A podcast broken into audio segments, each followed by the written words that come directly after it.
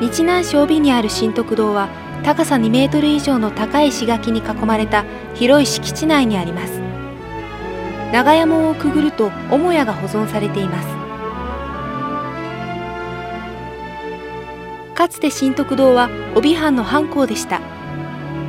1831年伊藤家31代助友公により孟子の教えにある「また疑いてこれを新徳せり」から新徳堂と名付けられました。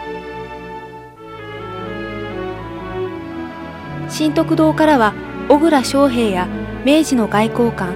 小村寿太郎を輩出しました。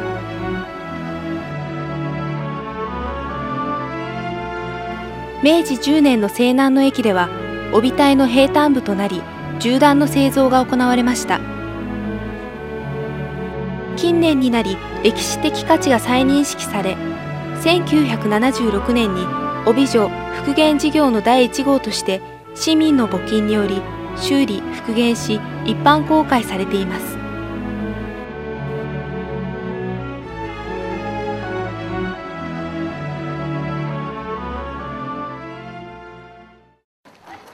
帯小学校5、6年生が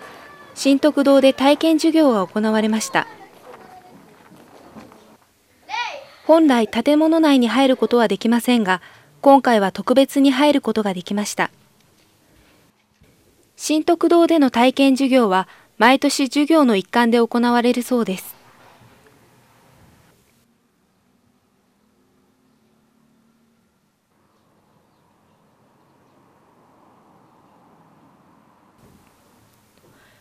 中には足を何度も組み返す生徒も。新徳堂で体験授業を受けた生徒に感想を聞いてみました。バ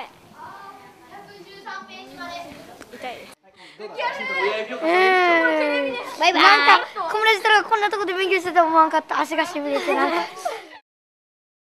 あの日南市が、えー、読書に力入れてますので、えー、学校の方でもいろいろ取り組みしてるんですけどもあのせっかくいい史跡がありますので活用してですね今6年生と5年生だけですけども全学年ゆくゆくはですねここでの読書をさせたいなと思ってます。ですね、まあ、ここで小倉翔平それから小村寿太郎とか、まあ、そうそうたる人物を輩出してるんですがここで同じような体験することでここあの地域に対する愛着とか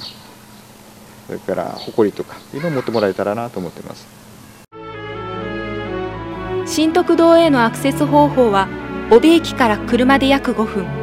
徒歩で約20分です。